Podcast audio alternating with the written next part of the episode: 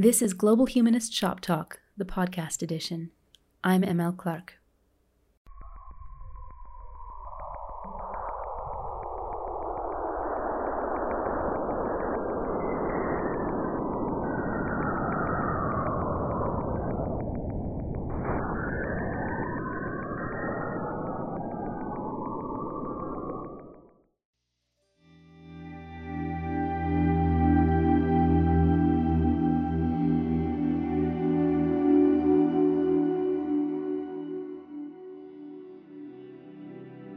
Not everyone loves the cosmos, by which I mean our literal universe, that staggering expanse of potent void, some 93 billion light years in observable diameter, around 13 billion years young, in which little old Earth, third planet from one of the tens of millions of stars in the Orion Cygnus arm of the Milky Way galaxy, is but a blip in the infinities of space time as we know them.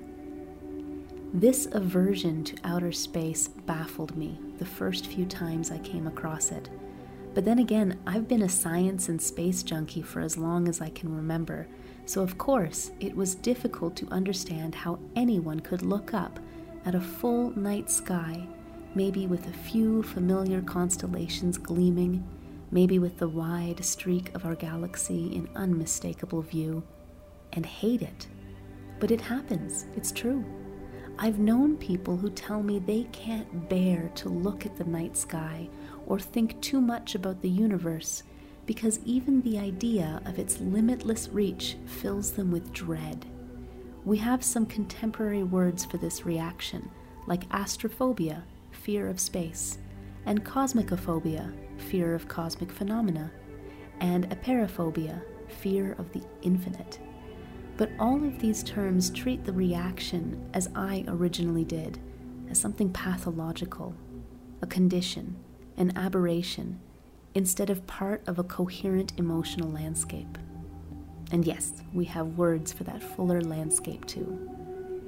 Sometimes my English students ask me why the words awesome and awful usually hold completely opposite meanings, yet awfully can be used as both a positive and a negative as in, oh, that was awfully nice of you, and oh, it's been an awfully long time since we last spoke.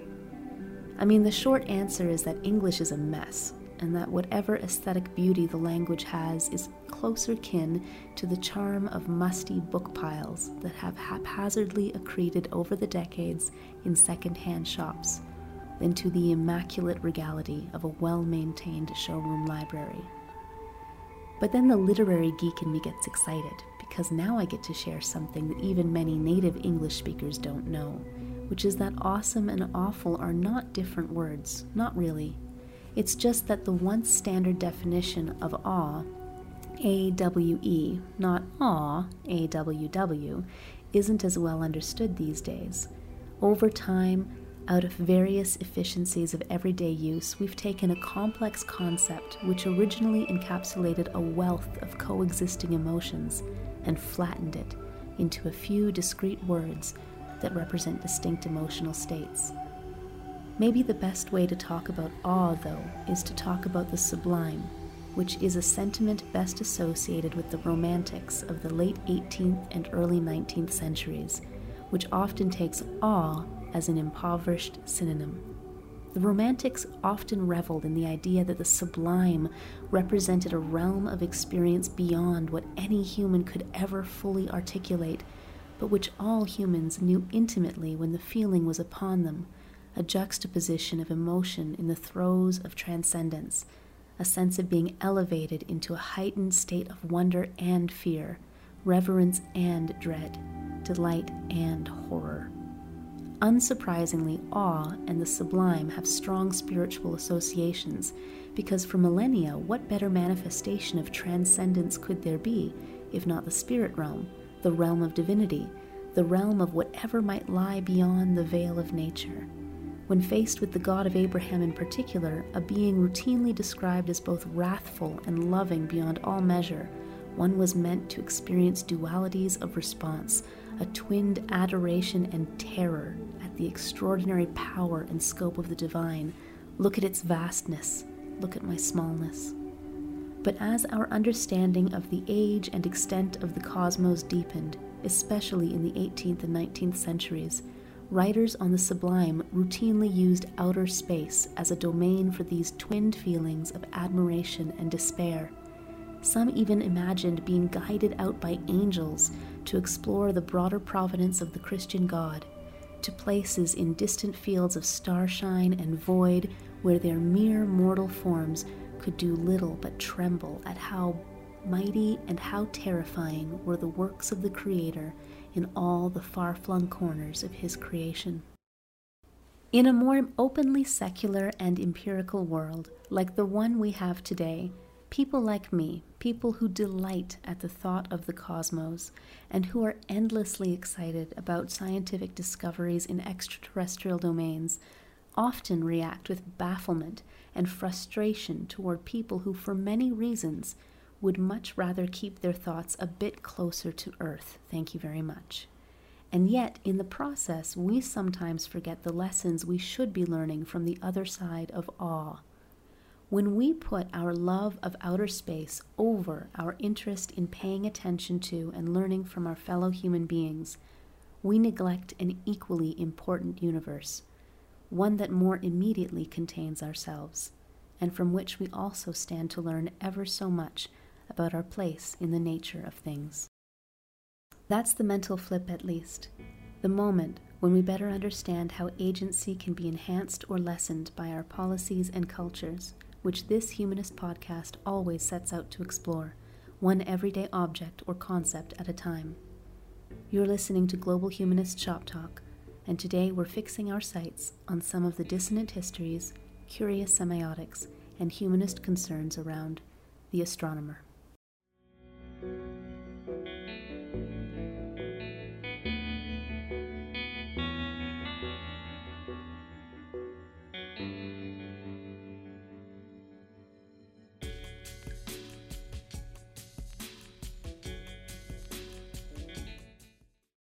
So let's turn our attention to a different kind of ancient light, our history here on Earth. On February 15, 1898, the USS Maine, a Navy ship sent to Cuba to protect U.S. interests, exploded in Havana Harbor, and the event set off the Spanish American War, in which the U.S. sided with Cubans rebelling against Spanish colonial rule. While atrocities were being committed by Spanish colonizers, the U.S. also did not miss its opportunity in the middle of this conflict to strengthen its own holdings in both the Caribbean region and various key routes along the Pacific. One of those new holdings had nothing directly to do with Cuba, but since the Hawaiian archipelago was well situated to serve as a mid Pacific fueling port, its annexation was deemed essential and enacted by joint resolution in July. This was all happening, mind you, just a year after the Hawaiian Patriotic League had successfully petitioned the U.S. Congress not to allow a treaty of annexation to go forward, and only five years after a group of U.S. businessmen had overthrown the last monarch of Hawaii, Queen Liliuokalani. Natives of Hawaii would not regain any control over their sacred lands again until 1959, when the U.S. government ceded the territory to the state of Hawaii, which was supposed to hold these lands in trust for its indigenous peoples, Kanaka Maoli. The very next year, though, a tsunami hit, devastating the region and the city of Hilo. The Chamber of Commerce, hoping for the funds and related resources to rebuild, took the opportunity to reach out to international universities with thriving astronomy departments. One of the territory's holdings was a massive extinct volcano, some 4,200 meters above sea level at its summit. Mauna Kea. Perhaps someone would like to come and build a telescope on top of it?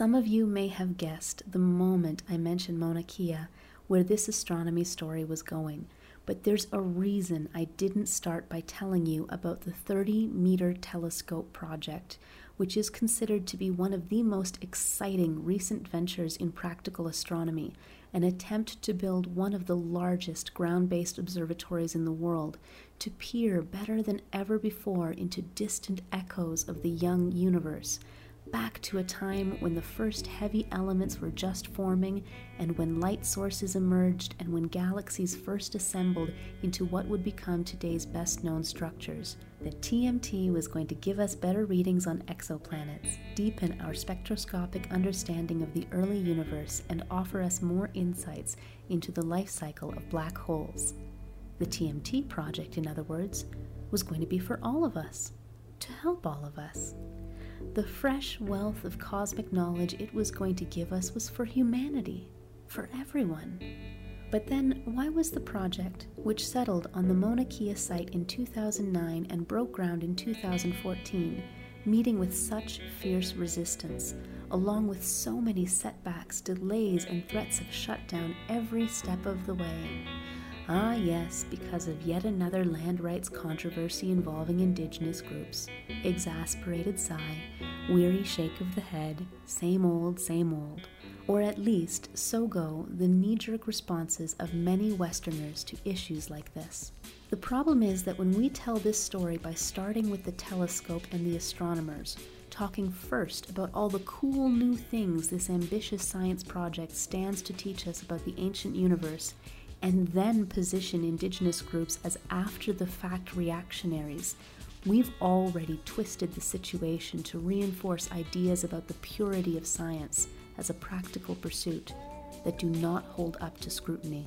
Many narratives around this issue treat the astronomers as purely rational outsiders, blameless casualties in a heated culture war between colonizers and the colonized that surely has nothing to do with the institution of astronomy itself. Others take a different but no less divisive tack, pinning the astronomers here as champions of empiricism and reason fighting to take humanity forward against the relentless tide of superstition. People, that is, halting progress with their primitive, animist claims that Mauna Kea holds sacred sites to which this telescope will deny them access. We rarely manipulate our stories this way with conscious intent. It's just that the allure of science, of empirical authority, emphasis on authority, makes it very easy to forget our own fallibility. We forget, that is, that while the corrective mechanisms of the scientific method can and do reduce bias over time, the people themselves who engage with scientific practices in any given moment are never going to be rid of bias entirely. There are reasons we choose to pursue one line of research over another, and why certain lines of research are better funded than others, and why certain disciplinary findings attract us more than others.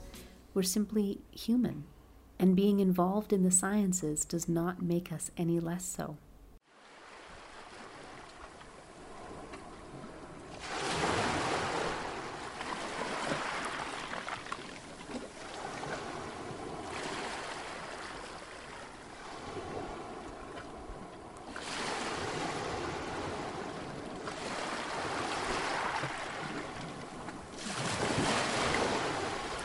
Irrespective of intention, though, our narrative biases can still have serious consequences. In the case of Mauna Kea, even attempts to find commonalities on the part of scientific groups from Western industrial nations have often proven deeply condescending to local beliefs. In a 2020 article for The Wire, astronomers may not like it, but astronomy and colonialism have a shared history. Nithyanand Rao notes two such attempts at reconciliation that simply do not work because they fail to address underlying biases on the parts of outsiders. One is a science center and planetarium program that promotes the idea that contemporary astronomy developments on the island are related to ongoing traditions of Hawaiian wayfinding the kind carried forward from Polynesian ancestors first looking to the stars. It's a clever attempt at integration, but its attempt at convergence between traditions is pointedly one sided. there's simply nothing spiritual about dropping a giant scientific facility atop sites of sacred worship related to native Hawaiians' beliefs that the mountain is both elder sibling and ancestor to them all. The other example comes from the TMT project's own webpage, which polled visitors about the possibility of quote unquote science and quote unquote Hawaiian culture coexisting, as if the two are mutually exclusive, as if science is itself without culture and Hawaiian culture bereft of scientific knowledge. For Rao, these were half hearted attempts at compromise that did not reveal any interest in narrative change from within. By telling the story of this telescope the other way, though, I think it becomes a little clearer that native Hawaiians have been dealing with other people claiming local sacred land for their own ostensibly grand purposes for a very long time. In 1898, it was as part of a U.S. war effort bolstered by domestic beliefs that the Spanish were committing atrocities in Cuba. In the early 1960s, it was to create income streams to rebuild the urban landscape after a tsunami. And from the late 2000s on, it's been in the name of deep space scientific research for the betterment of all humankind. Nor have native Hawaiians been passive at any juncture in this history. After all, they did successfully petition against that first U.S. attempt to pass a treaty of annexation in 1897 and then in the 1960s, when international groups started setting up observatories and native Hawaiians lost access to various sites of memorial and worship, they protested those installations too.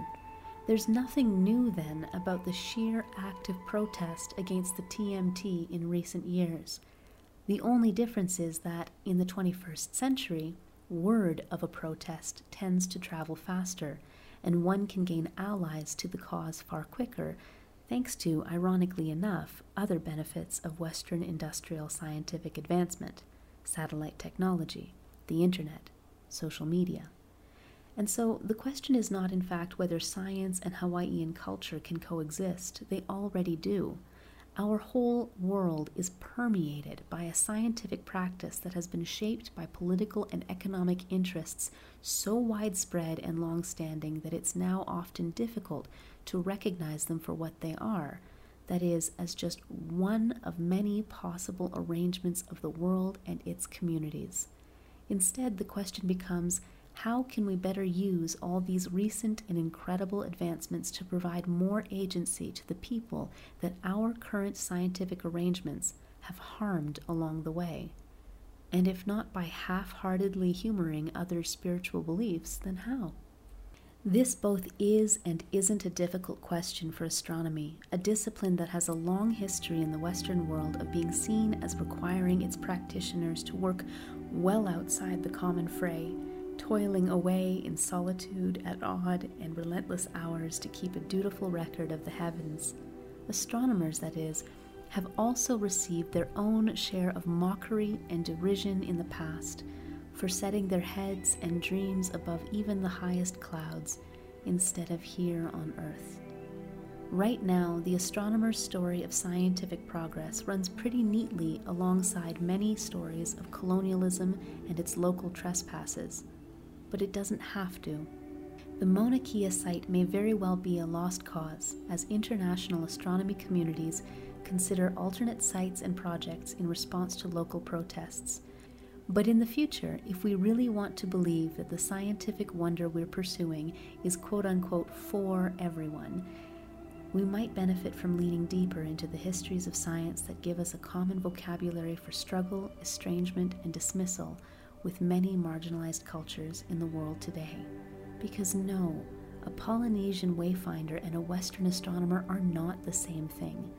But at the heart of both indigenous concerns and modern cosmology is a shared interest in carrying forth key insights from the past, and both interest groups have met with many points of serious struggle along the way. When the international scientific community forms search committees for new facility sites and outlines specific approaches to local labor acquisition and project promotion, the tendency is to rely on existing processes for land acquisition and use, even when we know full well that these processes have long histories of oppression built in. But we can make other choices. We can form search committees that significantly factor in the possibility for collaborative storytelling around the project with local interest groups.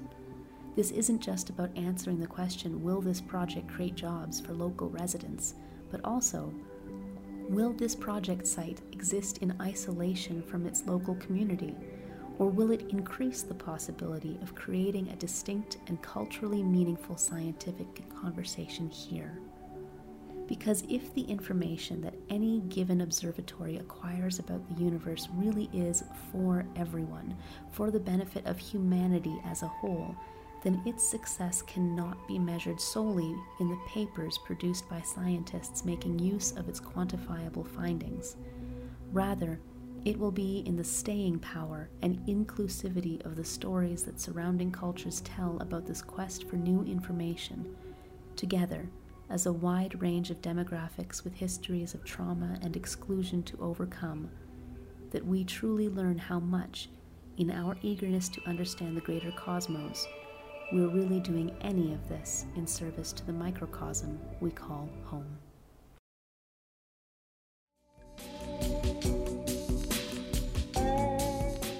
This has been Global Humanist Shop Talk Podcast Edition with M.L. Clark.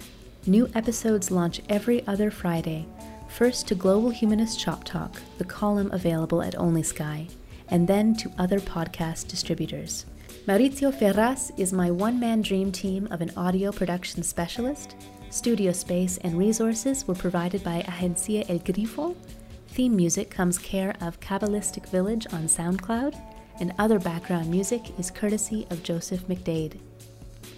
All of this would not have been possible without my patrons, the vast majority of whom support me through Patreon, where I post a monthly newsletter along with other updates on the full range of my writing projects.